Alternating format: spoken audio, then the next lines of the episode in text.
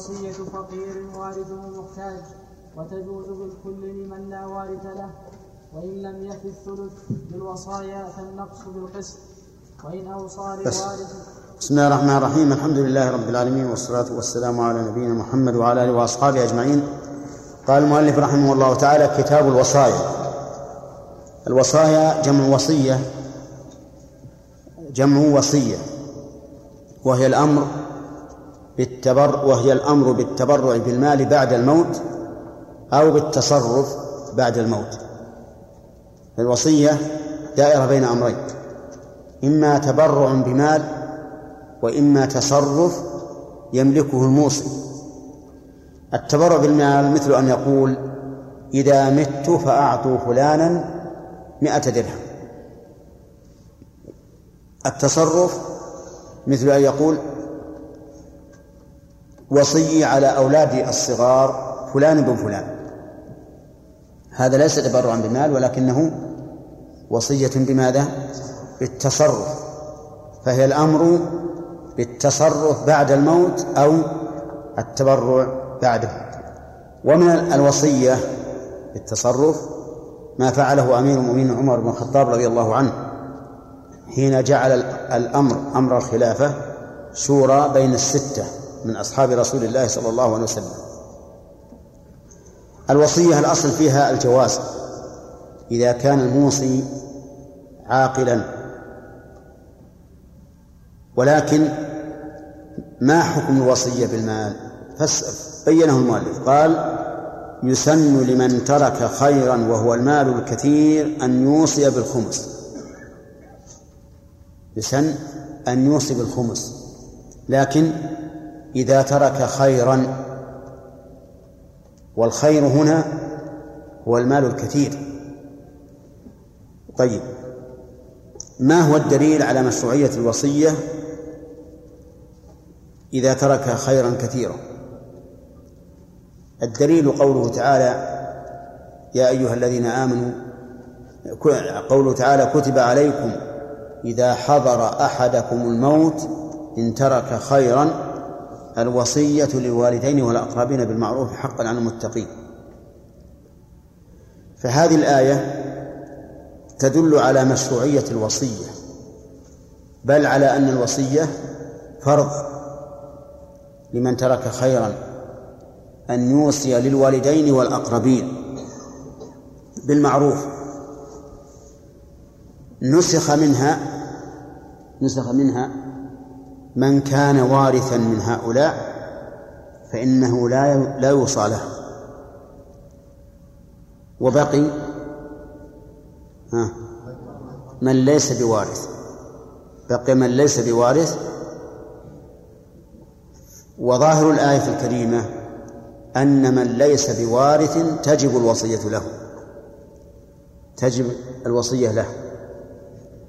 ولكن أكثر العلماء من المفسرين والفقهاء يقولون إن الوجوب منسوخ. إن الوجوب منسوخ. وإن وإلى الاستحباب. والذي يظهر لي أنه ليس بمنسوخ. لأنه لا دليل على النسخ. لأنه لا دليل على النسخ. فإذا قال قائل لو كان الوجوب باقيا لتوافرت النقول عن الصحابة رضي الله عنهم بالوصية مع أنها أن الوصية بين الصحابة قليلة فالجواب أن يقال هذا الاحتمال لا شك أنه يضعف القول بالوجوب لكن ما دام أمامنا شيء صريح من كتاب الله عز وجل فإن عدم العمل به يدل على أن من الصحابة أو أن أكثر الصحابة يقولون بأنه بأن بأن الوجوب منسوخ. ونحن إنما نكلف بما يدل عليه كلام الله عز وجل. طيب وقوله إن ترك خيرا وهو المال الكثير مفهومه إذا ترك مالا قليلا فإنه لا يسن له الوصية. لا تسن له الوصية.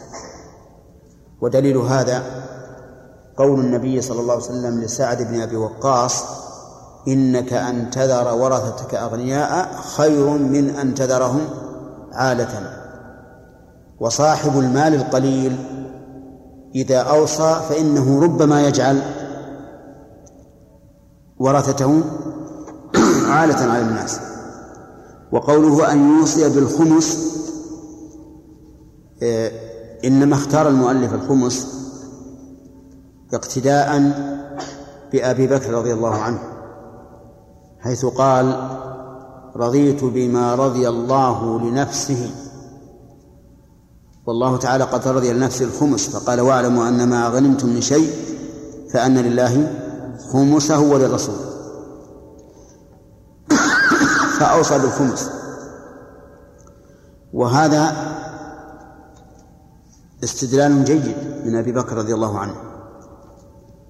فيكون فيكون فتكون الوصية بالخمس. فيها أولا الأخذ بالآية أننا نرضى لأنفسنا ما رضيه الله لنفسه. وثانيا اتباع الخليفة الراشد. أبي بكر رضي الله عنه. ومن الأسف أن أكثر الناس اليوم يوصون بالثلث الذي قال عنه النبي صلى الله عليه وسلم الثلث كثير يعني أنه أباحه على مضض. ولهذا قال ابن عباس رضي الله عنهما لو أن الناس غضوا من الثلث إلى الربع لأن النبي صلى الله عليه وسلم قال الثلث والثلث كثير. فالأحسن والأولى والأفضل لمن أراد الوصية أن يوصي بأقل من الثلث. لقول الرسول صلى الله عليه وسلم الثلث كثير. وإذا أوصى بالخمس صار أفضل أيضا. استئناسا بما جاء بما اختاره الله لنفسه من وجه واقتداء بمن؟ بأبي بكر رضي الله عنه. إذا هذه هذه الوصية المسنونة. أن يوصي بالخمس. طيب لمن؟ المؤلف لم يبين. إلى أي جهة يصرف هذا الموصى به والجواب أن نقول يصرف في أعمال الخير وأولاها القرابة الذين لا يرثون لأن الله فرض الوصية لهم فإذا قلنا بأن الآية لم تنسخ صار الوصية صارت الوصية للقرابة الذين لا يرثون إيش؟ ها؟ واجبة. وإذا قلنا أنها منسوخة صارت مستحبة. فأفضل ما يقال ما, ما نقول للوصي للموصي أوصي بالخمس يصرف على أقارب إلى يصرف إلى أقاربك الذين لا يرثون. سواء كانوا أغنياء أم فقراء فإن كانوا فقراء تأكد حقهم من وجهين القرابة والفقر. طيب وإن أوصى به لغير هؤلاء فإن قلنا بأن الآية منسوخة فلا حرج عليه وإن قلنا بأنها محكمة وجب أن يوصي ولو بقليل إلى ورثته الذين لا يرثون والباقي يصرف في أعمال خير عامة. لا تكون لأحد من ورثته لأن الوصية للوارث حرام. وإذا أوصى بشيء إلى جهة عامة صار أكثر أجرا وأعم نفعا.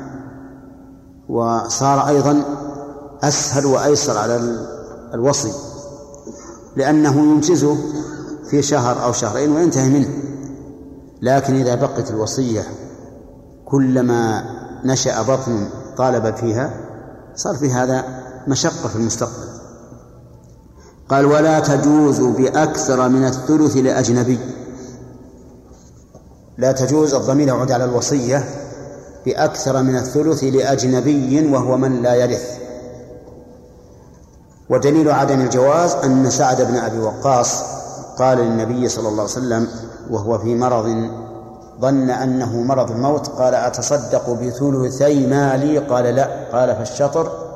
قال لا. قال فالنصف فالثلث؟ قال الثلث والثلث كثير. فدل هذا على أن الوصية بأكثر من الثلث لا تجوز. لقوله إنك أن تذر ورثتك أغنياء خير من أن تذرهم عالة طيب. قال ولا لوارث بشيء.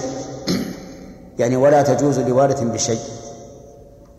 ودليل ذلك أن الله تعالى قسم التركة بين الورثة. فقال ولكم نصف ما ترك أزواجه. فإذا أوصت لزوجها صار له أكثر من النصف. صار أكثر من النصف وهذا من تعدي حدود الله. وقد قال الله تعالى في في آيات المواريث تلك حدود الله ومن يطع الله ورسوله يدخله جنات تجري من تحتها الأنهار خالدين فيها. وذلك الفوز العظيم ومن يعص الله ورسوله ويتعدى حدوده يدخله نارا خالدا فيها. فهذا دليل على أن الوصية للوارث لا تحل. ومن السنة قول النبي صلى الله عليه وسلم إن الله أعطى كل ذي حق من حقه فلا وصية لوارث. قال ولا لوارث من شيء إلا بإجازة الورثة لها بعد الموت فتصح تنفيذا. يعني إلا بإجازة الورثة فتصح.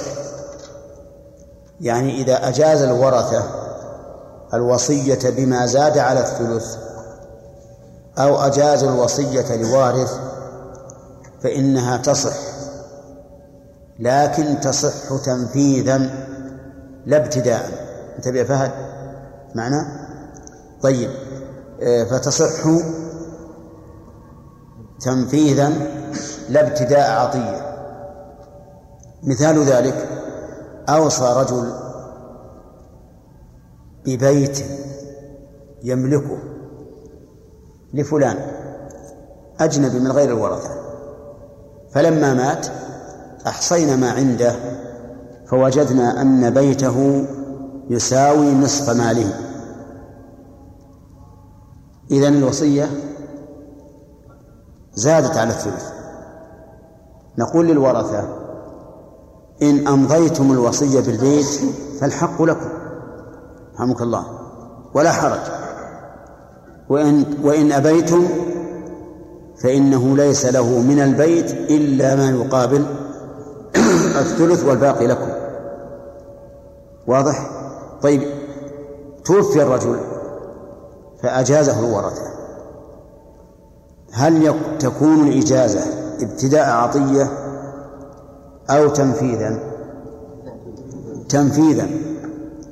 والفرق بين هذا وهذا أننا إذا قلنا إنها ابتداء عطية وقدر أن أحد الورثة في مرض الموت وليس له مال إلا ما ورثه من من مورثه.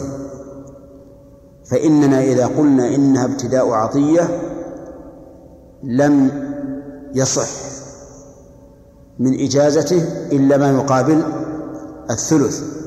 وإذا قلنا إنها تنفيذ وأنها إمضاء لوصية الأول فإنها فإن تنفيذه يصح.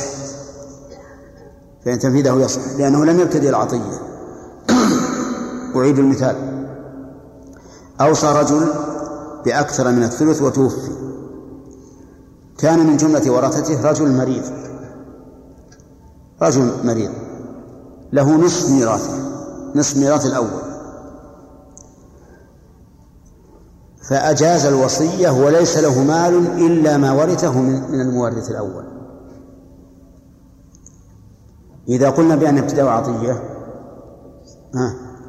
لم ينفذ من وصيته إلا ما يقابل الثلث ثلث ما ورث. وإذا قلنا أنها تنفيذ صح تنفيذه. نعم صح تنفيذه ولو ولو لم يكن عنده إلا هذا المال الموروث. لأن هذا تنفيذ لتصرف غيره وليس ابتداء من تصرفه. ولهذا قال المؤلف فيصح تنفيذا. بقي علينا أن نقول هل يجوز أن نوصي بأكثر من الثلث؟ ولو قلنا بأنه يتوقف على إجازة الورثة؟ الجواب أن نقول ظاهر كلام المؤلف أنه يجوز لأنه قال ولا تجوز بأكثر من الثلث إلا بإجازة الورثة. فظاهر كلامه رحمه الله أنه يجوز أن يوصي بأكثر من الثلث لكنه يتوقف على إجازة الورثة. ولكن الصحيح أنه لا يجوز أنه لا يجوز أن يوصي. لكن إذا أوصى فهو آثم والتنفيذ يتوقف على إجازة الورثة. وإنما قلنا ذلك لأن النبي صلى الله عليه وسلم منع سعد بن أبي وقاص من الزائد على الثلث ولم يقل إلا أن يشاء ورثته. هذا من من وجه الوجه الثاني أنه ربما يجيز الورثة أو بعضهم ما أوصى به الميت حياء وخجلا. لا عن طيب نفس أفهمتم؟ ومعلوم أن من تبرأ بشيء عن خجل وحياء فإنه لا يجوز قبوله. ولهذا قال العلماء لو علمت أن شخصا إنما تبرع لك حياء وخجلا حرم عليك أن تقبل هديته. مثال ذلك مثل رأيت مع إنسان قلم أعجبك فقلت ما شاء الله هذا قلم طيب من أين اشتريته؟ فخجل الرجل فقال هو لك. تعرف أنه إنما قال ذلك خجلا. هل يجوز أن تقبل؟ يقول العلماء لا يجوز أن تقبل. لأنه لم يعطيك إياه عن طيب عن طيب نفس كذلك أيضا لو مررت بشخص قد فتح بابه. فقال لك تفضل. تعلم أنه قاله حياء وخجلا. هل تدخل؟ ها؟ لا تدخل. لأنه ما لم يدعك إلا حياء وخجلا. المهم أن أن نقول إنه لا يجوز أن يوصي بأكثر من الثلث ولو كان هذا متوقفا على إجازة الورثة. بدليل بدليل وتعليل. ما هو الدليل؟ أن النبي صلى الله عليه وسلم لم منع سعدا من تجاوز الثلث ولم يقل إلا بإجازة الورثة الدليل الثاني أن الورثة أو بعضهم قد يجيز حياء وخجلا لا عن طيب نفس. ولنفرض مثلا أن الورثة أن الورثة ابنان. أجاز أحدهما لأنه رجل خير. وطيب وقد أغناه الله. والثاني رجل بخيل أو فقير لو عاد الأمر إليه لمنع لكنه لما رأى أخاه قد وافق وأجاز الوصية وافق هو وأجاز الوصية. هذا الرجل الثاني هل أجاز عن طيب نفس؟ لا. فالحاصل أن القول الصحيح أنه لا يحل أن يوصي بزائد على الثلث ولو كان التنفيذ يتوقف على الورثة للوجهين اللذين عرفتما. طيب إذن نقول يحرم فإن فإن أجاز الورثة صار الموصي إيش؟ آثما بوصيته. والله أعلم. إذا أوصى نعم. إذا أوصى لأجنبي لفقراء أو طلبة علم. وكان من ورثته أناس فقراء أو طلبة علم. فهل يحل لهم الدخول مع هؤلاء إي نعم. يعني إذا أوصل الفقراء وكان من ورثته من هو فقير فله أن يأخذ. لأن هذا استحقه بالوصف لا بالتعيين. نعم.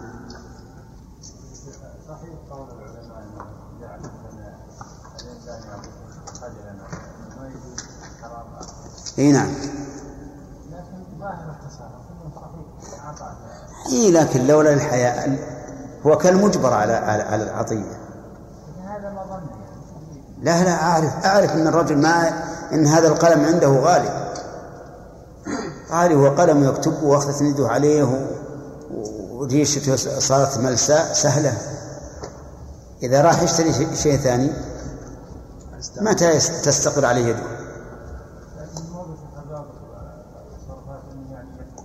الضابط لا يحل مال امرئ مسلم إلا عن طيب نفس منه. لكن هذا إنه ما طابت. لولا أنه شاف إنك تقول عطن بلسان الحال. لو ما قلت أعطني إياه بلسان الحال. نعم لو فرضنا ان إن الرجل يعني أنكما تفرقتما ثم بعد ذلك عاد وأعطاك إياه. هذا عن طيب نفس.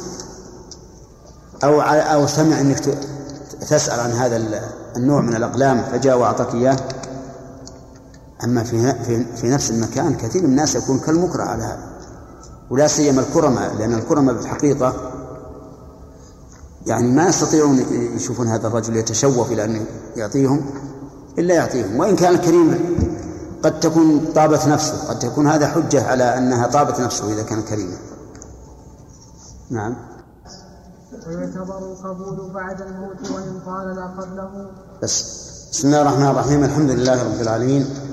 والصلاة والسلام على نبينا محمد وعلى آله وأصحابه أجمعين. سؤال ما هو القدر الذي تنبغي الوصية فيه؟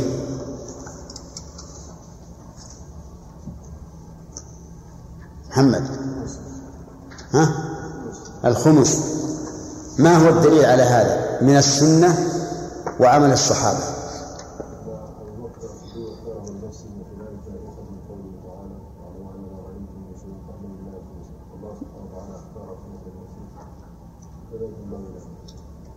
السنة.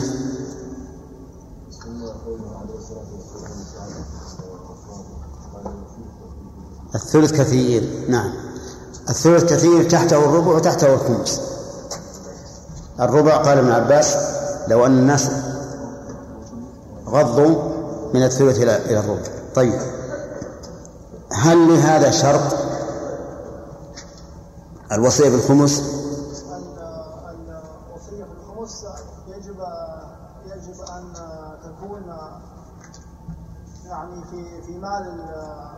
في مال الموصل هي في مال الموصل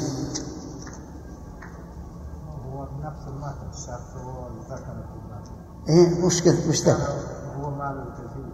يعني نقول إن ترك خير وهو المال الكثير. أما من كان ماله قليل فلا فالسنة لا يوصي أصلا. طيب. ما هي الوصية المحرمة؟ آدم. نعم. هذه واحد. أو في الثلث أو أو ما فوق الثلث. طيب. الدليل على تحريم ما فوق الثلث يا أحمد. أي حين نازل الرسول صلى الله عليه وسلم حتى قال الثلث والثلث كثير أحسنت. طيب. آه الدليل رشيد على تحريمها للوارث يقول صلى الله عليه وسلم إن الله أعطى كل ذي حق حقه فلا وصية لوارث نعم. فلا وصية لوارث أحسنت. تمام. يقول المؤلف إلا باجازه الورث هذا مبتدا الدرس اليوم. قال لا باقي باقي فيها شوي. إلا بإجازة الورثة لها بعد الموت فتصح تنفيذا إلا بإجازة الورثة لها بعد الموت فتصح تنفيذا قال الورثة الورثة وهو شامل لمن يرث بفرض أو تعصيب أو رحم. فإذا أجاز الورثة إذا أجاز الورثة الوصية الزائدة على الثلث أو الوصية لوارث فإن ذلك لا بأس به. فإن قال قائل كيف نقول لا بأس به؟ وقد منع النبي صلى الله عليه وسلم ساعدا من الزيادة على الثلث ولم يقل إلا أن يشاء ورثتك. فالجواب عن ذلك أن أنهم قالوا إنما منعت الوصية بزائد على الثلث مراعاة لحق الورثة. فإذا أسقطوها أسقطوا حقهم فلا تحريم. ولكن الصحيح أنه حرام أن يوصي بزائد على الثلث.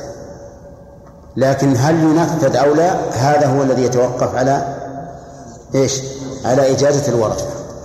وإنما قلنا بالتحريم تحريم الوصية لقول النبي صلى الله عليه وسلم الثلث والثلث كثير.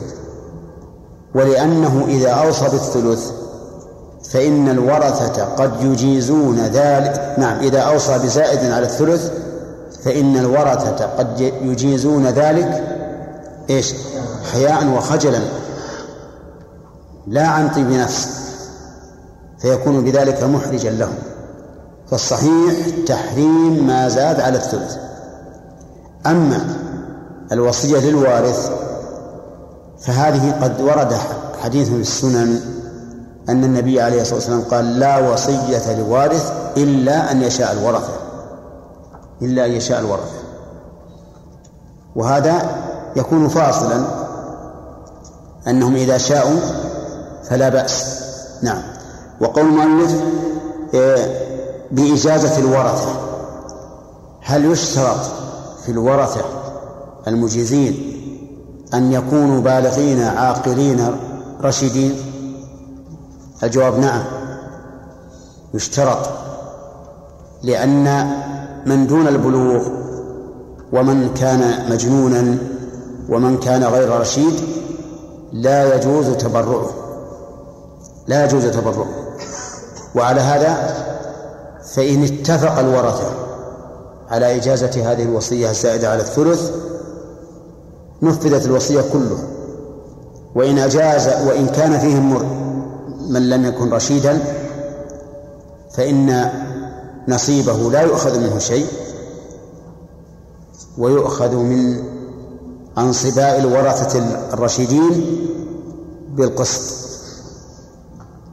مثال ذلك رجل أوصى بثلثي ماله أوصى بثلثي ماله وله ابنان أحدهما رشيد والثاني صغير ثم مات الموصى فأجاز الرشيد. أجاز الرشيد. والصغير لا تعتبر إجازته. فماذا نعطي الموصى له؟ بالقسط. كم القسط؟ يعني نعطيه نصف المال كاملا لأن الزائد على الثلث ثلث. الثلث بين الرشيد وبين الصغير ها نصفين. فإذا أجاز الرشيد أضفنا ما أجازه إلى الوصية فصارت نصفا ويبقى السدس تبعا لمن؟ تبعا لغير الرشيد يعطى ثلثا كاملا. ويعطى الذي أجاز؟ كم يعطى؟ السدس. يعطى السدس. طيب.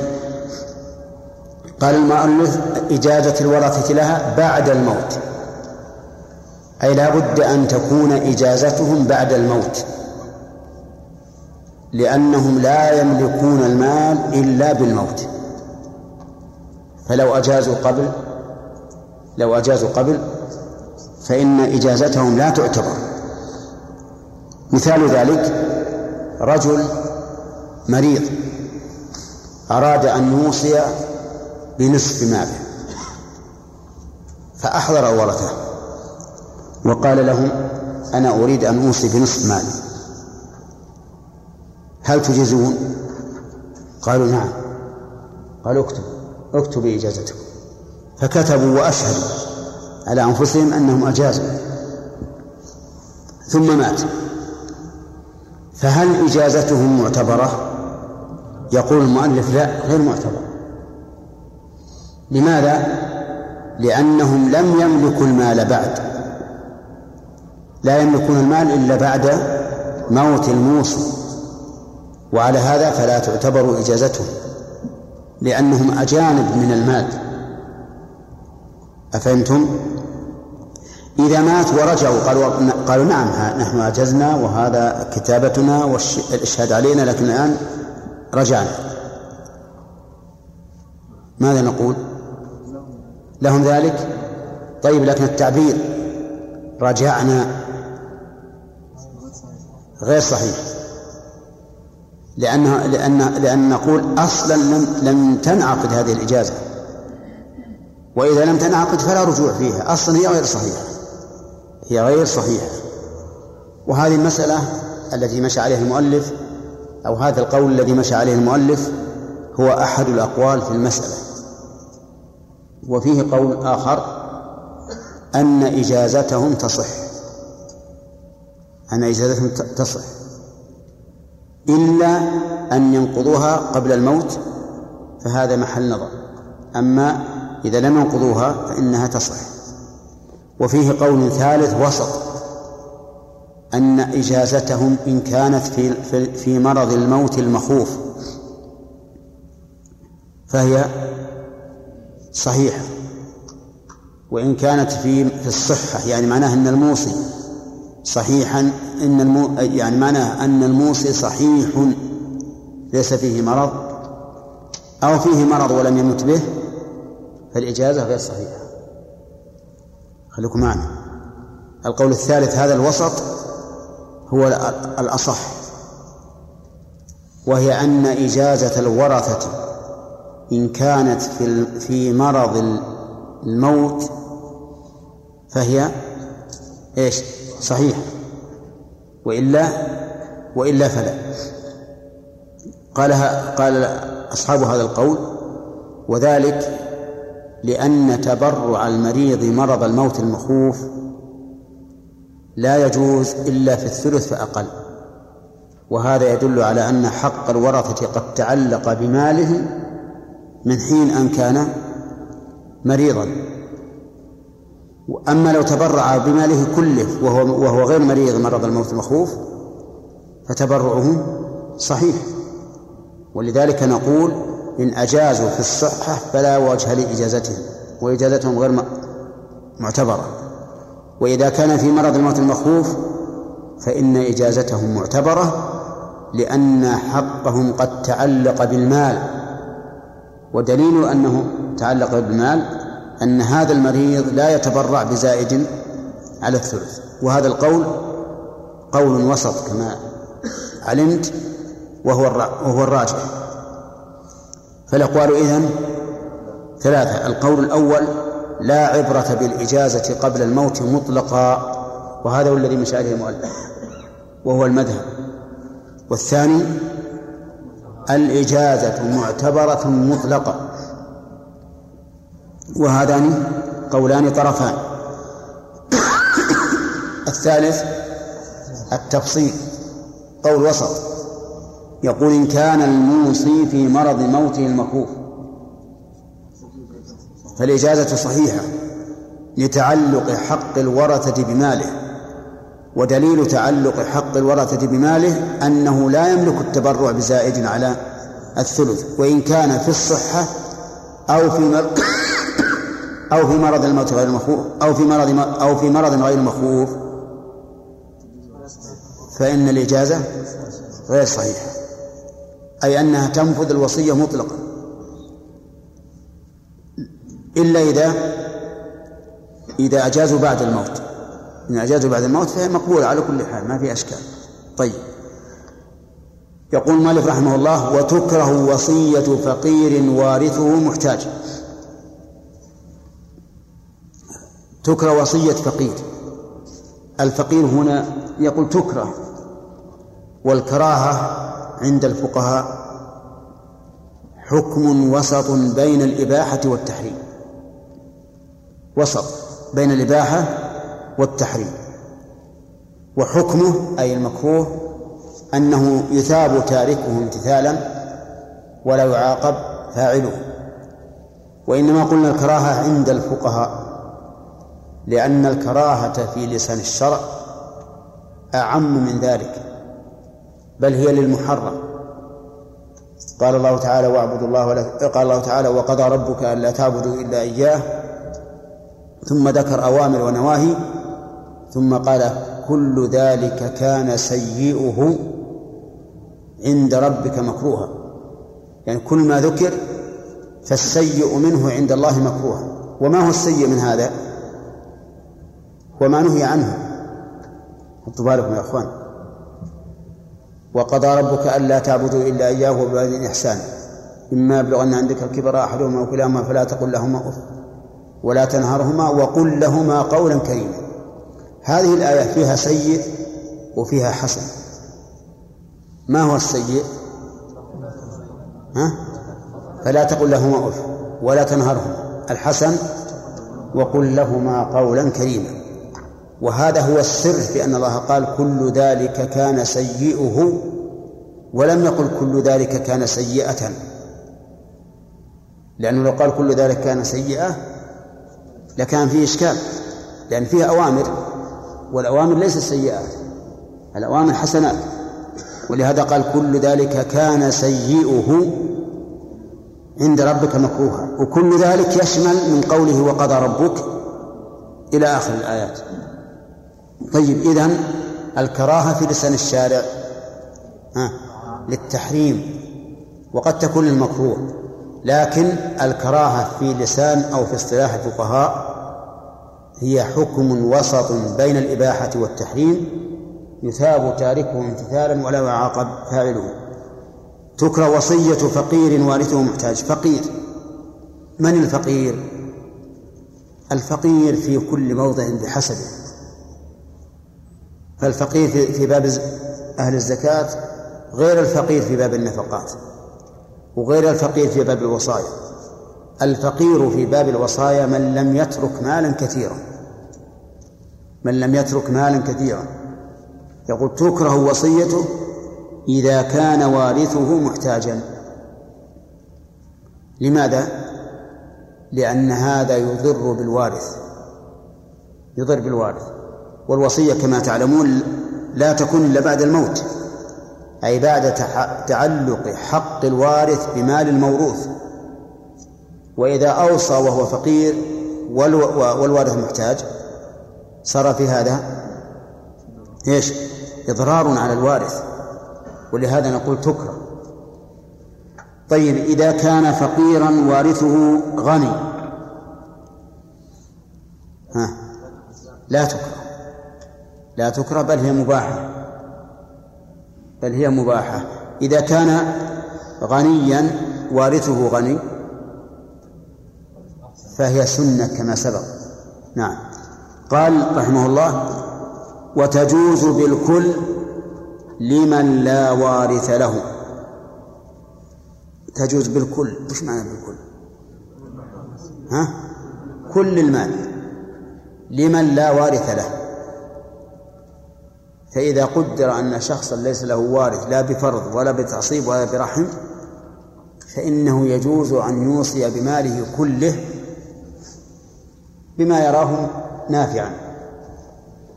بما يراه نافعا. لأنه لا يتعلق بماله حق شخص معين وإنما ماله لو مات يكون إيش؟ لبيت المال. وبيت المال ليس له مالك معين. طيب ذكر المؤلف أربعة أحكام ولا ثلاثة؟ سنة. حرام مكروه جائزة. ها؟ أربعة أحكام. بقي الحكم الخامس لأن لأن الوصية تجري فيها الأحكام الخمسة. تجب الوصية على من عليه دين لا بينة به. تجب على من عليه دين لا بينة به. يعني إنسان في ذمته دين لشخص. وليس له بينة صاحب الحق. فيجب أن يوصي لماذا؟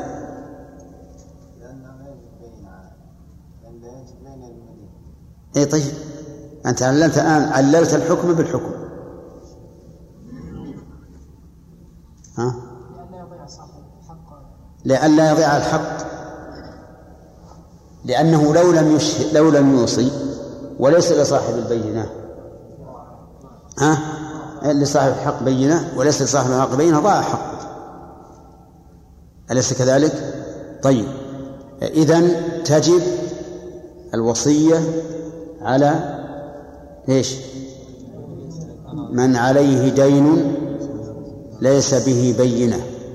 التعليل لئلا يضيع حق من صاحب الحق. لئلا يضيع حق صاحب الحق. طيب. هذه خمسة أقسام بالنسبة للوصية. ثم قال المؤلف وإن لم يفي وإن لم يفي الثلث بالوصايا فالنقص بالقسط. يعني لو أوصى لعدة أشخاص أو عدة جهات وتبين بعد الموت أن الوصية تزيد على الثلث فماذا نعمل؟ هل نبدأ بالأول؟ أو أو نأخذ بالأخير أو نقرع أم نعطي الكل. ما ندري. نشوف. آه، مثال ذلك رجل خلف ثلاثة آلاف درهم. خلف ثلاثة آلاف درهم. وأوصى لزيد بخمسين بخمسمائة. أوصى لزيد بخمسمائة ولعمر بخمسمائة ولبكر بخمسمائة ولخالد بخمسمائة. كل واحد أوصى له بعد شهر من الثاني. أوصى للأول بخمسمائة في محرم وللثاني بخمسمائة في صفر وللثالث بخمسمائة في ربيع الأول وللرابع بخمسمائة في ربيع الثاني. ثم مات وتركته ثلاثة آلاف. فماذا نعمل؟ إن أعطينا الجميع زاد على الثلث. كم يبلغ؟ ها؟ يبلغ الثلثين. طيب. إن أعطينا الأول والثاني وقلنا نرتب نبدأ بالأول ثم بالثاني. ضاع حق الثالث والرابع. وإن بدأنا بالثالث والرابع وقلنا هي الوصية الأخيرة فتكون ناسخة لما سبق أضعنا حق الأول والثاني. إذا نقرع بينهم. إن أقرعنا مشكل القرعة لا تجوز إلا حيث يتعذر الجمع. والجمع هنا ممكن. القرعة لا أنها لا تجوز إلا حيث يتعذر الجمع. الجمع الآن ممكن. كيف الجمع؟ نقول يكون النقص عليكم بالقسط. النقص عليكم بالقسط. كيف نعرف القسط؟ ننسب الثلث إلى مجموع الوصايا. ثم نعطي كل واحد مثل تلك النسبة. يعني سهل المسألة. ننسب إيش؟ الثلث إلى مجموع الوصايا. ثم نعطي كل واحد مثل تلك النسبة. فنقول الثلث ألف. مجموع الوصايا؟ لا ألفان. ألفان. انسب الألف إلى الألفين. النصف. أعطي كل واحد نصف الوصية. نصف وصي ما وصي له به. كل واحد نعطيه مئتين وخمسين. فيكون المجموع ألفا. يكون مجموع ألفا. ولهذا قال إن لم يفي الثلث بالوصايا فالنقص بالقسط طيب. لا هذه المسألة واضحة ولا في, في أشكال. لكن لو أوصى لواحد بمعين ولثلاثة بمشاع. أوصى لواحد بمعين ولثلاثة بمشاع. مثاله أوصى لشخص بسيارة. أوصى لشخص بسيارة. وللثاني بخمسمائة درهم. وللثالث بخمسمائة درهم. وتوفي. وصار مجموع ماله مع السيارة ثلاثة آلاف درهم. ثلاثة آلاف درهم. عرفتم؟ السيارة معينة لشخص معين. وأولئك آه، ما هو معين؟ مشاع خمسمائة درهم مشاع لما رأينا السيارة وجدنا أنها تساوي ستمائة درهم. ستمائة درهم. والوصية الثانية كم قلنا؟ خمسمائة درهم. زادت على الثلث ولا لا؟ ها؟ زادت على الثلث. هذه الزيادة ننسب الستة إلى الخمسة نجد أنها ستة من أحد عشر ونقول يرد الثلث إلى ستة من أحد عشر ويكون لصاحب السيارة ستة من أحد عشر ولصاحب الخمسمائة خمسة من أحد عشر. إذا يدخل صاحب الخمسمائة على السيارة بشيء. ولا لا؟ يدخل عليه بشيء. فتكون السيارة الآن مشتركة. بدل ما كان خاصة للمصالحة الأول صارت الآن مشتركة. ولكن لاحظ أنه سيكون سيأتينا إن شاء الله أنه إذا رجع عن الوصية الأولى بأن قال هذه الوصية ناسخة لما سبقها عملنا بإيش؟ بالمتأخر. والله أعلم. نعم.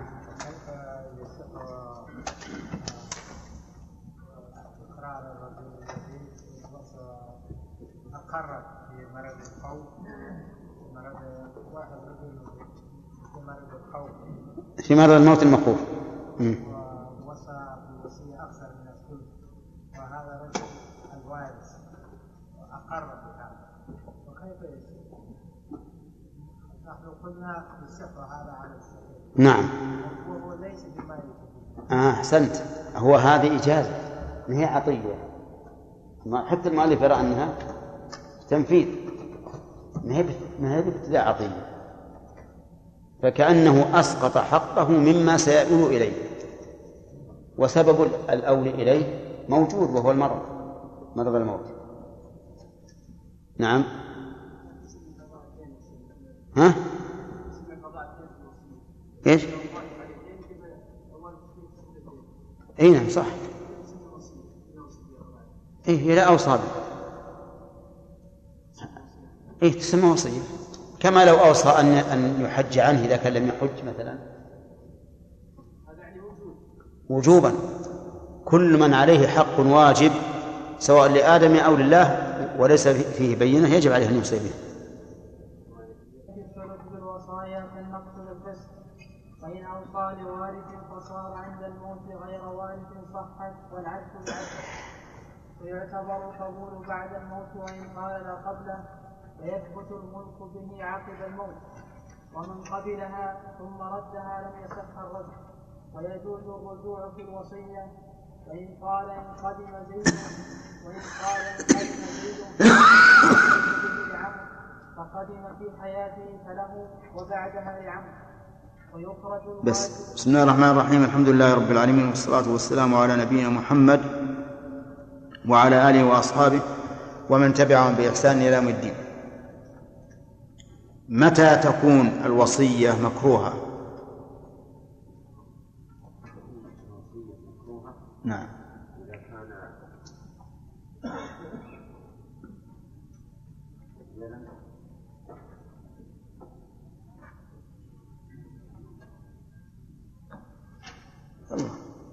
ما رجعت الله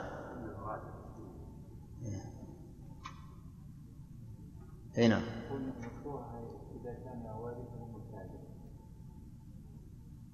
بس. و- أو ولا وكان ماله قليلا. إيه. إذا إذا كان إذا كان الموصي فقيرا ووارثه محتاج طيب يقول يا بندر إن لم يفي الثلث بالوصايا فالنقص بالقسط كيف ذلك؟ إذا إذا أوصى إذا أوصى الجماعة. ثم يريد أن هذه وصية تزيد على الثلث فيكون عليه النقص في القسط يوصل الثلث إلى 200 مثاله عندنا كان مثلا ماله 3000 درهم فأوصى لأربعة لكل واحد بخمسمائة يعني أوصى بإيش؟ كم؟ أوصى بخمسمائة درهم أقل من الثلث. ها؟ ثلثين إيه، أوصى بالثلثين. أوصى بالثلثين لأربعة. ها. طيب. إذا أوصى بألفين لأربعة يكون لكل واحد؟ 500 لكل واحد خمسمائة. طيب. والثلث الآن صار ألف. طيب. هل نعطي الاثنين الأولين أو الاثنين الأخيرين؟ لا لا لا نعطيهم كلهم. نظروا الآخرين. نعم. كيف القسط؟ ننسب الثلث إلى مجموع الوصايا يعني 1000 إلى 2000 الثلث كم؟ والوصايا نسبة الألف إلى ألفين؟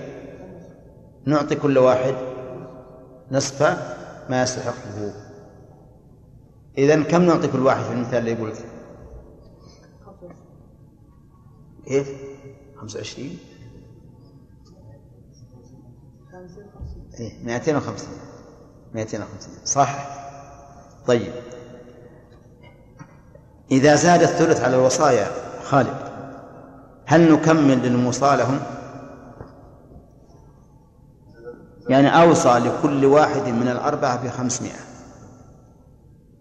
وخلف عشرة آلاف.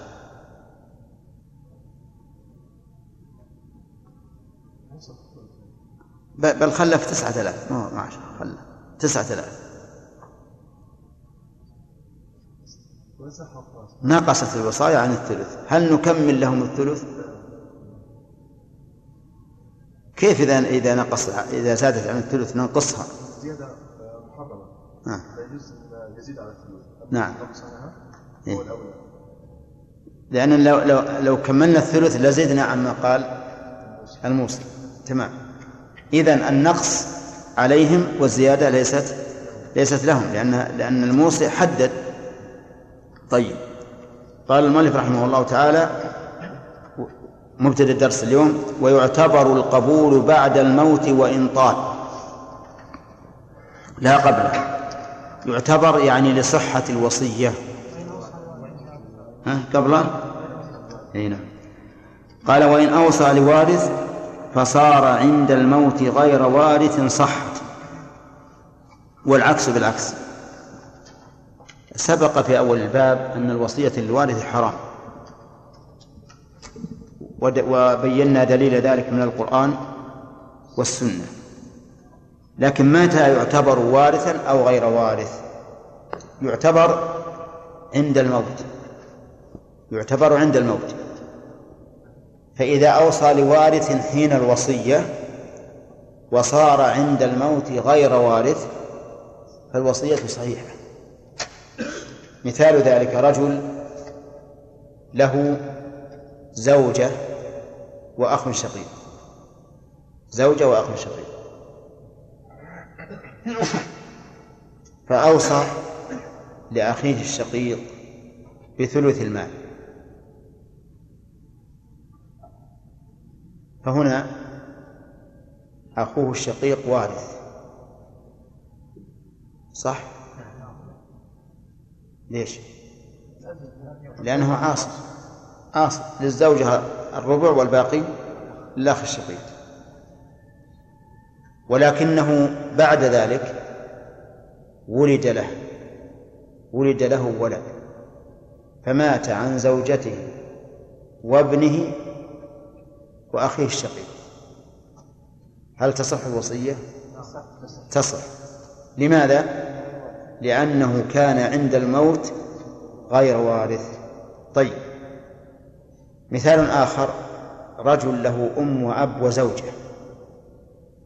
أم وأب وزوجة فأوصى لزوجته بثلث ماله.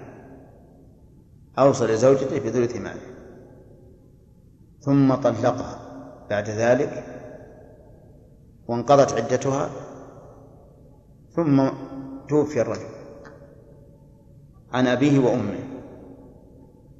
فهل تصح الوصية للزوجة؟ لماذا؟ لأنها حين الموت ليست بوارثة.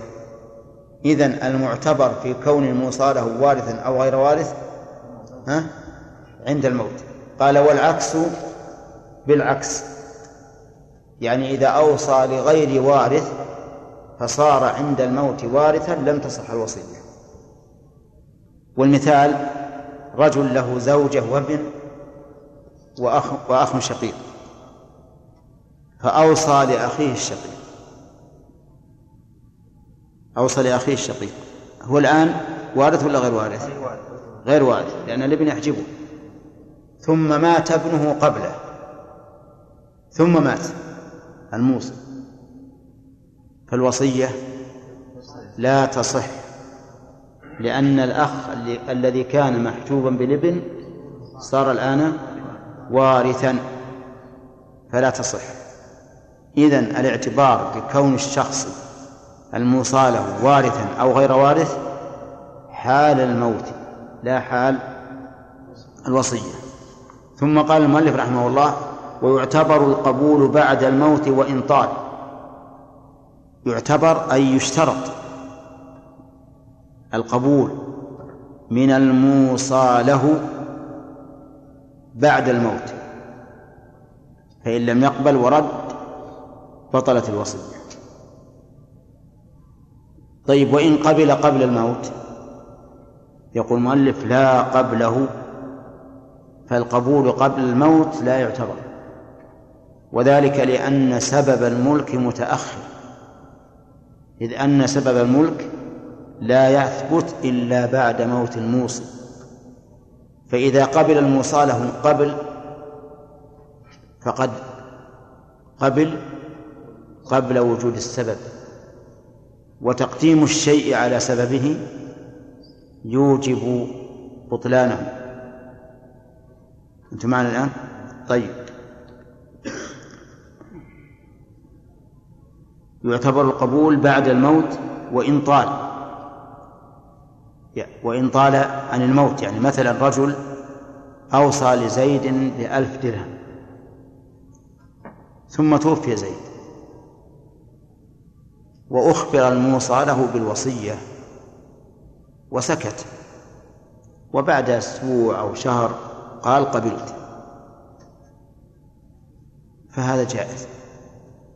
يعني لا تشترط الفورية في القبول بل يجوز القبول ولو تأخر الموت. طيب مثال آخر رجل أوصى لشخص بألف درهم فبلغ الشخص. بأن فلانا أوصى له بألف درهم. فقال اشهدوا يا جماعة أني قبلت قبلت الوصية. ثم مات الموصى له ثم مات الموصي. فقام ورثة الموصى له يطالبون ورثة الموصي بالوصية. فهل لهم الحق في هذا؟ أنتم فهمتم السؤال زين؟ ها؟ أعيده. أوصى شخص لآخر بألف درهم. فقال الموصى له قبلت. قبلت. ثم مات الموصى له. قبل موت الموصى. ثم مات الموصى. فهل لورثة الموصى له أن يطالبوا ورثة الموصى بالوصية؟ لماذا؟ لأن القبول كان قبل موت الموصي. والقبول المعتبر ما كان بعد موت الموصي. طيب إذا قدرنا أن الموصى له رد يعني بعد أن مات الموصي قال الموصى له أنا لا أقبل الوصية ولا أريدها فإنه لا يلزم بها. إذا ردها بطلت الوصية. إذا بطلت الوصية إلى أين يعود المال المصاب به يعود للورثة تمام؟ وقول المؤلف يعتبر القبول بعد الموت ليس على إطلاقه لأنه يستثنى من ذلك ما إذا كانت الوصية على من على غير عاقل أو على غير محصور على غير عاقل يعني على غير شخص من شأنه أن يعقل. أو على غير محصور. مثال الأول لو أوصى بدراهم تصرف في بناء المساجد هل نقول يشترط لصحة الوصية أن يقبل مدير الأوقاف أو وزير الأوقاف؟ ها؟ لا لأن المساجد جهة. وليست ذات ذات ملك. طيب لو أوصى بدراهم للفقراء هل نقول لابد أن يجتمع الفقراء كلهم في مشارق الأرض ومغاربها ليقولوا قبلنا الوصية؟ ها؟ لا لأن هذا شيء مستحيل. فالوقف إذن على غير محصور. طيب إذا و... إذا قصدي ما هو بالوقف الوصية لغير محصور لو أوصى لو أوصى لبني زيد لبني زيد. ها؟ فيه تفصيل. ما هو التفصيل؟ إن كانوا قبيلة لم يشترط القبول لعدم إمكان حصره وإن كانوا بني زيد لصلبه فإنه يمكن حصرهم فلا بد من من القبول. إذا يشترط القبول للوصية إذا كانت على معين على معين يمكن حصره ويمكن قبوله. فإن لم يمكن قبوله كالمساجد أو لم يمكن حصره كالفقراء فإنه لا يشترط القبول بل تثبت الوصية بمجرد موت الموصي. نعم. ثم قال المؤلف ويثبت الملك به أي بالقبول عقب الموت. يعني إذا قبل ثبت الملك بالقبول. ولكن من أين من أين يبتدئ الملك؟ يقول من عقب الموت. يثبت الملك به أي بالقبول عقب الموت. يعني لا من حين القبول. مثاله أوصى لشخص بهذا البيت. ببيت يؤجر كل شهر بعشرة آلاف ريال. ثم مات الموصي. وبعد مضي شهر من موته قبل الموصى له. قال قبلت الوصية. صار الملك البيت لمن؟ للموصى له يثبت الملك بالقبول. إذا قبل ثبت الملك. ولكن من حين من حين قبوله أو من موت الموصي. يقول المؤلف عقب الموت يعني من موت الموصي. فأجرة هذا البيت مدة الشهر وهي عشرة آلاف تكون لمن؟ تكون لموصى له. تكون للموصى له. نعم. هذا ما ما ذهب إليه المؤلف رحمه الله. وعلى هذا تثبت الوصية بأثر الرجع. بأثر الرجع. وقال بعض العلماء يثبت الملك بالقبول من من حين القبول. يثبت الملك بالقبول من حين القبول. وعلى هذا فتكون الأجرة لمدة شهر قبل قبول الموصلة للورثة. لأن لأن الموصى به على ملكهم. والحقيقة أن أن الإنسان يتوقف في هذه المسألة. لأنه إذا إذا تدبر أن الوصية يخرج بها الموصى به إلى الوصي من حين الموت رجح ما ذكره المؤلف وهو أنه إذا قبل انسحب الملك إلى الورع من حين موت من؟ الموصي وإذا رأى إلى أن القاعدة أن الفرع يتبع الأصل فإذا قلنا إن الملك لا يثبت إلا بالقبول صار ما قبل القبول ليس ملكا للموصى له. المشهور من المذهب الثاني أن الملك يثبت من حين القبول. وعلى هذا فنقول إن أجرة هذا البيت ما بين موت الموصي إلى قبول الموصى له تكون للورثة وعلى القول الأول تكون للموصى له ولو أنهم في هذه الحال اصطلحوا فيما بينهم وتقاسموا الأجرة لكان هذا خيرا. تطيب به نفس كل واحد ولا يحصل نزاع. لكن إن تنازعوا وذهبوا إلى المحكمة مثلا فإن المحكمة للقاضي أن يحكم بما يراه أقرب إلى الصواب.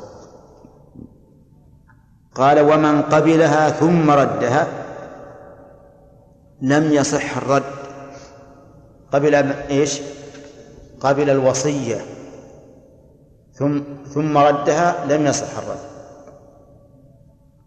لأنه إذا قبلها دخلت ملكه. فإذا دخلت ملكه وثبتت له وحينئذ لا يمكن أن يردها إلى إلى ملك الورثة. لأنه قبلها. طيب. لو قال قائل هل يصح أن يردها إلى الورثة على سبيل الهبة؟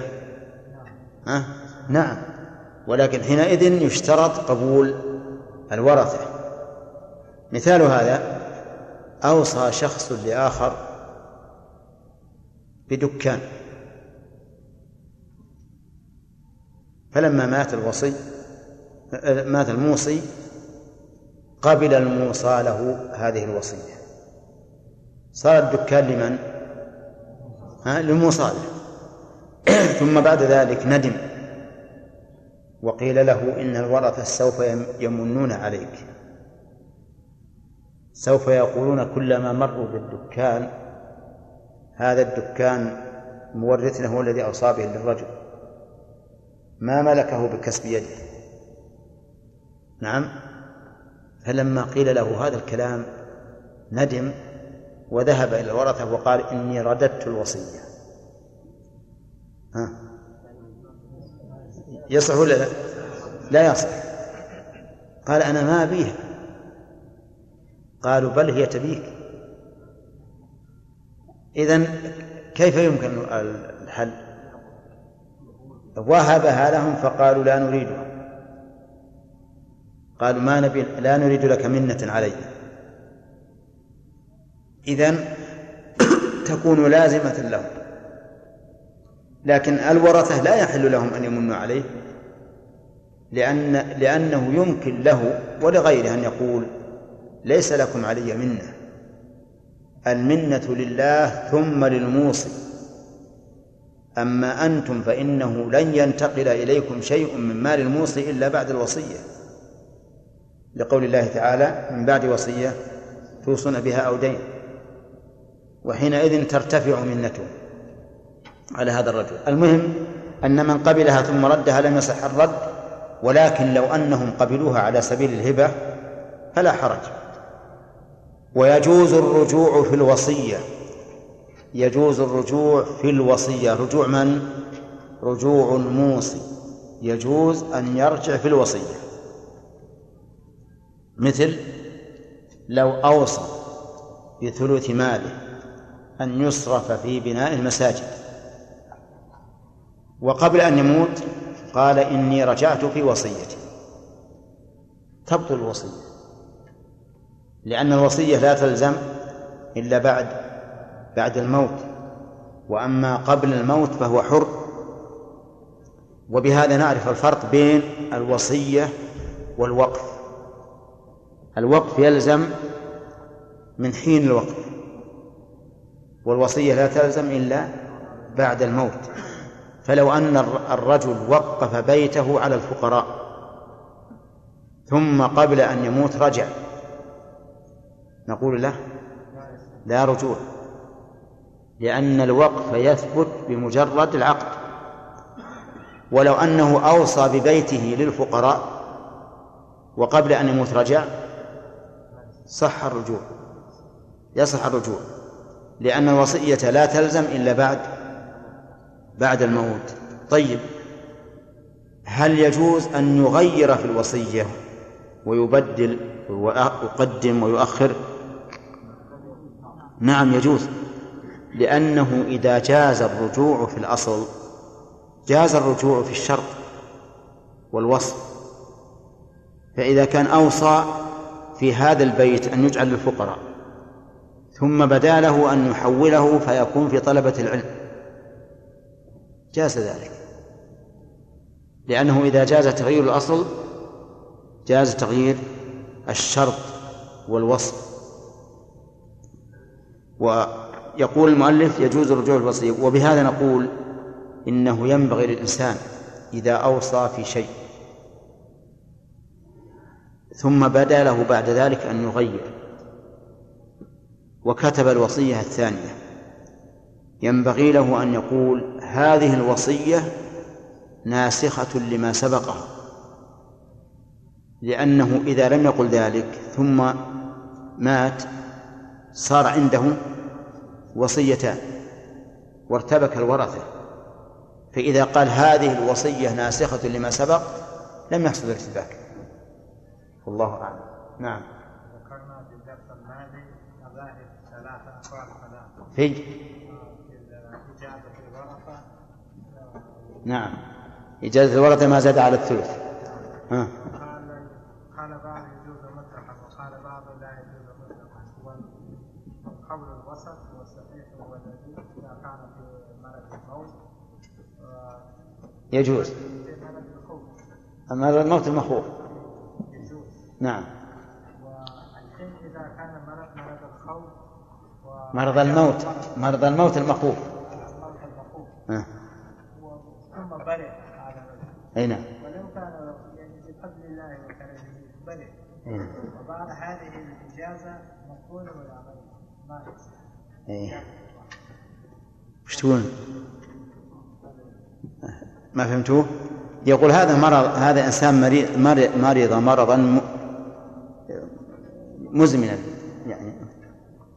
وأوصى بشيء زائد على الثلث وأجاز الورثه ثم شفاه الله. شفاه الله ولم يشفه. ها؟ شفاه الله ولم يشفه. صح؟ ولم يشفه. ها؟ طيب. صح التعبير. شفاه الله ولم يشفه. لم يهلكه لأن أشفاه بمعنى أهلكه وشفاه بمعنى أبرأه من المرض. المهم على كل حال هذا الرجل شفاه الله. يقول ما ماذا نقول في إجازتهم؟ نحن قلنا يا هداية الله مرض الموت يعني المرض الذي اتصل به الموت. ولهذا أنا أكرر عليك مرض الموت المخوف وأنت تقول مرض الخوف. وهذا اللي أنا خفت منه. نعم. نقول مرض الموت المخوف يعني المرض الذي يستمر إلى أن يموت. أما إذا شفاه الله فما ماله؟ له أن يرجع في الوصية هنا نعم. إذا وصية مرة تصح أي لأن لأن له الحق في هذا. ما دام لم يمت فله الحق في التغيير والتبديل والر- والرد يعني مثلا إذا هو أوصى لشخص وهو لي هو من ورثته بعد الموت أصبح من غير ورثة نعم. كيف أول مرة مثلت و... ها لا أصله الوصية أصله موقوفة. موقوفة عند الم... إلى ما عند الموت. لأن حتى الموصى له ما يستحق منها شيئا. الموصى له لا يستحق منها شيئا ولا ولا ولا يعتبر قبوله حتى يموت. فإذا قلنا أنها صحت لهذا هي مقرونة بالموت. نعم. من دين وحج وغيره من كل ماله بعد موته وإن لم يوص به. وإن قال إن قدم زيد فله ما أوصيت به لعمرو فقدم في حياته فله وبعدها لعمرو. ويخرج الواجب كله من دين واحد. ويخرج الواجب كله من دين كله. الواجب نائب فاعل مرفوع. فيكون توكيده مرفوعا ويخرج الواجب كله من دين وحج وغيره من كل ماله بعد موته وإن لم يوص به. فإن قال أد الواجب من ثلث بدأ به. فإن بقي منه شيء أخذه صاحب التبرع وإلا سقط. باب الموصي. بسم الله الرحمن الرحيم. الحمد لله رب العالمين. والصلاة والسلام على نبينا محمد وعلى آله وأصحابه أجمعين. أوصى زيد لعمر بمئة درهم. فقبلها عمرو ثم مات زيد. لا تصح الوصية لا لأن شرط القبول بعد الموت آه. يعني لا تصح الوصية ما لم يعد القبول بعد موته لأنه يعتبر القبول بعد الموت. طيب. يلا بعد. قبل الموصى له بعد الموت بسنة. وفي خلال ذلك صار هناك نماء في الموصى به. فلمن يكون النماء؟ هل هو للورثة أو للموصى له؟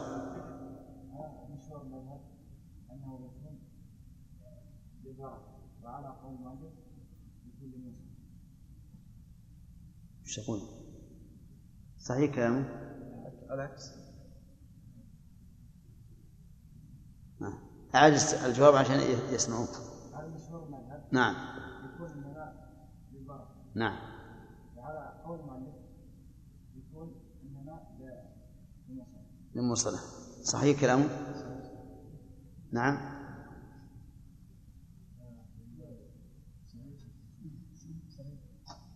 الله المستعان هذا واحد اثنين بس اللي وافق بس اثنين. والباقي عارض والطرف الثالث والثالث سفه. المؤلف يقول ويثبت الملك به عقب الموت. وش يدل عليه؟ على أن النماء يكون للموصى له لأن ملكه ثبت عقب الموت. وإن تأخر القبول. والمذهب يكون النماء للورثة لأنه لأن النماء يتبع الملك وهو لا يملكه إلا بعد إلا بعد القبول. واضح يا جماعة؟ نعيد المثال مرة ثانية. أوصى زيد لعمر ببيت. ثم توفي زيد. وقبل عمرو الوصية بعد مضي سنة. بعد مضي سنة في هذه المدة البيت صار له نمى أجرة. البيت مؤجر بخمسة عشر ألف مثلا. خمسة عشر ألف هذه التي صارت قبل قبول الموصى له. هل تكون للموصى له أو تكون للورثة؟ ها؟ نقول كلام المؤلف يدل على أنها تكون للموصى له.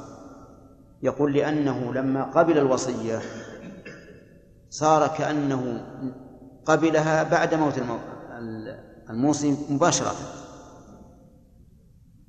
لأن الموصي ينقطع ملكه عنها يعني عن المصابه متى ينقطع؟ بموته فإذا انقطع ملك الموصي بموته وهذا قبل انتقل الملك من الموصي إلى الموصى له بالموت. واضح؟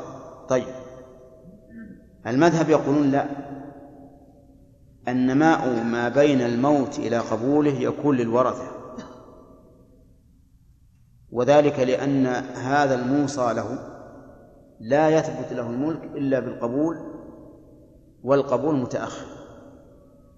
فلا يمكن أن يعطى الإنسان نماء شيء لم يقبله من قبل. وقلت لكم إن, إن التعليل لكلام المؤلف وللمذهب متكافئ وأن الأولى والأحسن والأحوط أن يصطلح الورثة والموصاله في مثل هذه الحال. نعم. طيب. أوصى رجل ببيته أن يجعل وقفا على طلبة العلم بعد موته. ثم رجع. إيش تقول يا أنت؟ ما حضرت أمس؟ طيب. تقول؟ ها؟ كيف؟ لا. أوصى أن يوقف بعد موته. أن يجعل البيت وقفا على طلبة العلم بعد موته. ثم رجع إيه. له يرجع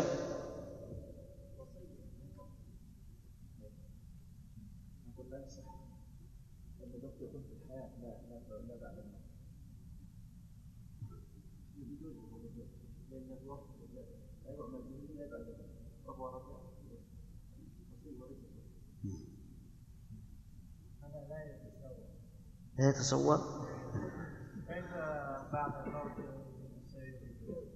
لا لا لا لا. ما هو رجع بعد موته.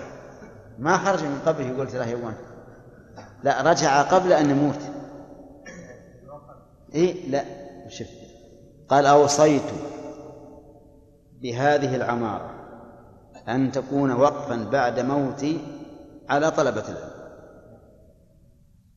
ثم رجع هون. نعم. يا إخواني هل هذه وصية ولا وقف؟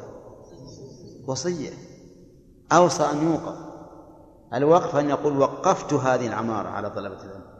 هذا لا يمكن أن يرجع. لكن إذا قال أوصيت أن توقف فله أن يرجع في الوصية. المؤلف يقول يجوز الرجوع في الوصية. عرفتم؟ طيب. عرفت؟ اين اذا يجوز أن يرجع.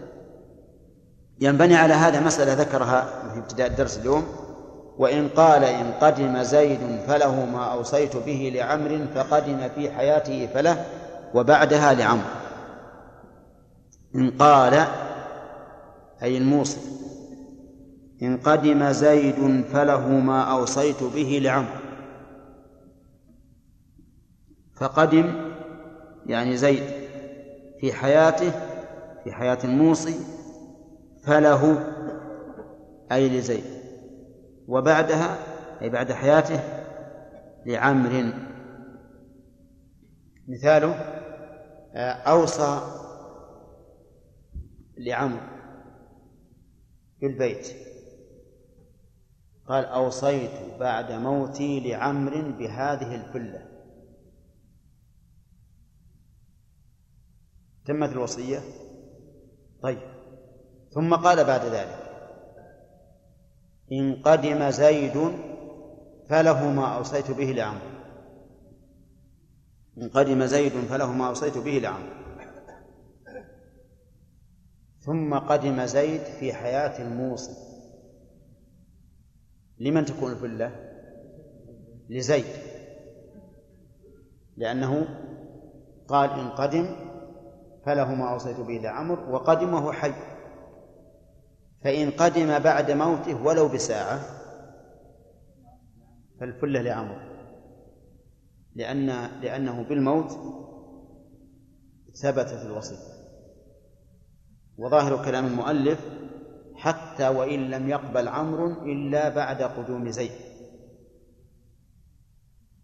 يعني لو فرض أن أن الرجل الموصي مات وبعد موته بساعة أو ساعتين قدم زيد. ثم بلغ عمرا أن الميت قد أوصى له بالفلة فقال قبلت كان قبوله متى؟ بعد قدوم زيد نقول الفلة تكون لمن؟ لعمر واضح؟ طيب لو فرض أن عمرا رد الوصية لم يقبلها وقدم زيد بعد موت الموصي فهل تكون له؟ لا لأن لأن الحد الفاصل هو موت الموصى متى قدم زيد بعد موته فلا فليس له شيء سواء قبل عمر أم لم يقبل وإن قدم قبل موته فله ما أوصى به لعمر سواء رضي عمرو أم لم يرضى طيب. الصورة الثانية ويستفاد من هذا الكلام من كلام المؤلف يستفاد منه جواز تعليق الوصية. جواز تعليق الوصية. وهو كذلك. فالوصية يجوز أن تعلق بشرط. ومن وله أمثلة كثيرة منها.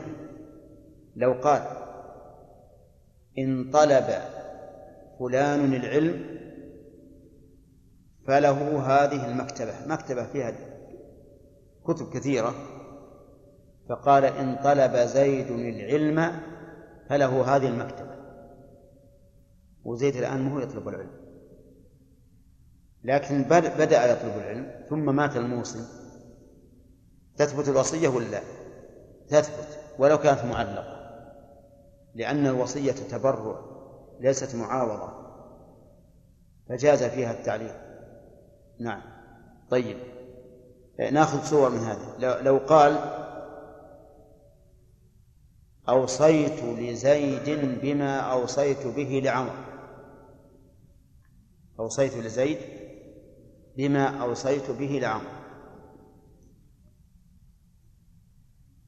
ثم قدم زيد بعد موت الموصي شو قال أوصيت لزيد بما أوصيت به لعمر. ثم قدم زيد بعد موته. يكون لزيد. أنت فهمنا السؤال جيد؟ أوصى لعمر قال هذه الحلة أوصيت بها لعمر بعد موته. ثم قال بعد مدة أوصيت لزيد بما أوصيت به لعمر. وكان زيد غير حاضر فقدم زيد بعد موت الموصي.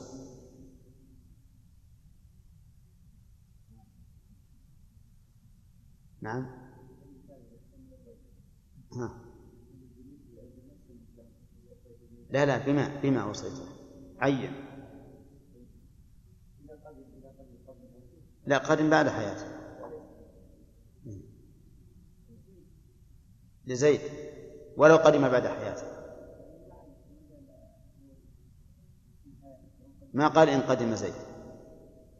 خالد ترجح القول الثاني؟ طيب. نعم صحيح. لأنه ما قال إن قدم فله أطلق. قال أوصيت لزيد بما أوصيت به لعمر ويريد التعيين. ما يريد بمثل ما أوصيت به لعمر فهنا نقول متى قدم متى قدم زيد فهو له. إذا يعتبر هذا رجوعا في الوصية أو لا؟ يعتبر رجوعا في الوصية طيب. آه ناخذ مثال ثالث. آه أوصى شخص أوصى بأن يجعل ثلثه في في المساجد في المساجد. ثم أوصى بعد ذلك أن يجعل من ثلثه شيء للفقراء. هذه ثنتين. ثم أوصى مرة ثالثة أن يجعل من ثلثه للمجاهدين. ثم أوصى مرة رابعة أن يجعل من ثلثه لطلبة العلم. فماذا نعمل؟ هل ننفذ الوصايا كلها ونجعلها تشترك؟ أو ننفذ الأولى أو الأخيرة؟ الأخيرة فقط. كلها. هو ما أصاب الجميع في كتاب واحد. إيه. نعم.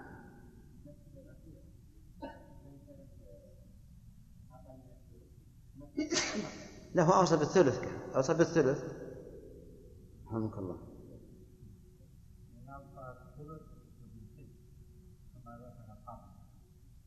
لا هذا ما عين ما عين.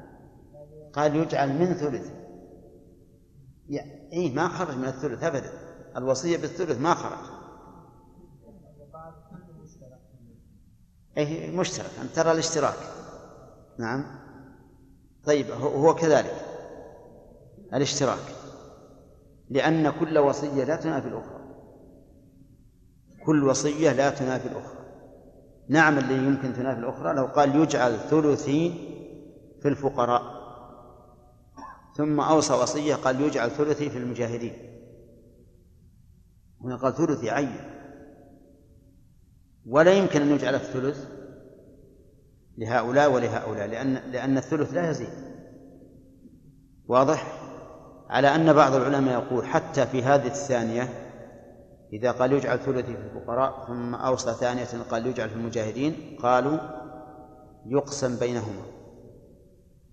يقسم بينهما.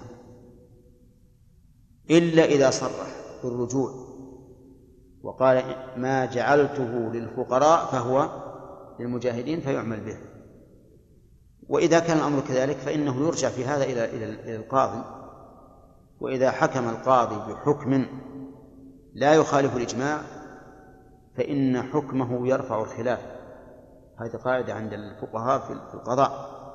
يقول حكم القاضي الذي لا لا يخلق الإجماع يرفع للخلاف. واضح؟ وش معنى يرفع الخلاف؟ يعني معناه أنه يعمل بحكم ولا يجوز الاعتراض عليه ما دامت المسألة ليس فيها خرق للإجماع طيب يقول رحمه الله ويخرج الواجب كله من دين وحج وغيره من كل ماله بعد موته وإن لم يوص به يخرج الواجب على من؟ على الميت كله من دين وحج وغيره كالزكاة من رأس ماله نعم من كل ماله بعد موته وإن لم يوص به. من كل المال يعني لا من الثلث. حتى لو استغرق المال كله فإنه يجب. وعلى هذا فإذا مات الميت فإننا نبدأ بعد تجهيزه بالدين. نقضي الدين كله. ثم ما بقي إن كان له وصية أخرجنا الوصية. ثم بعد ذلك إن بقي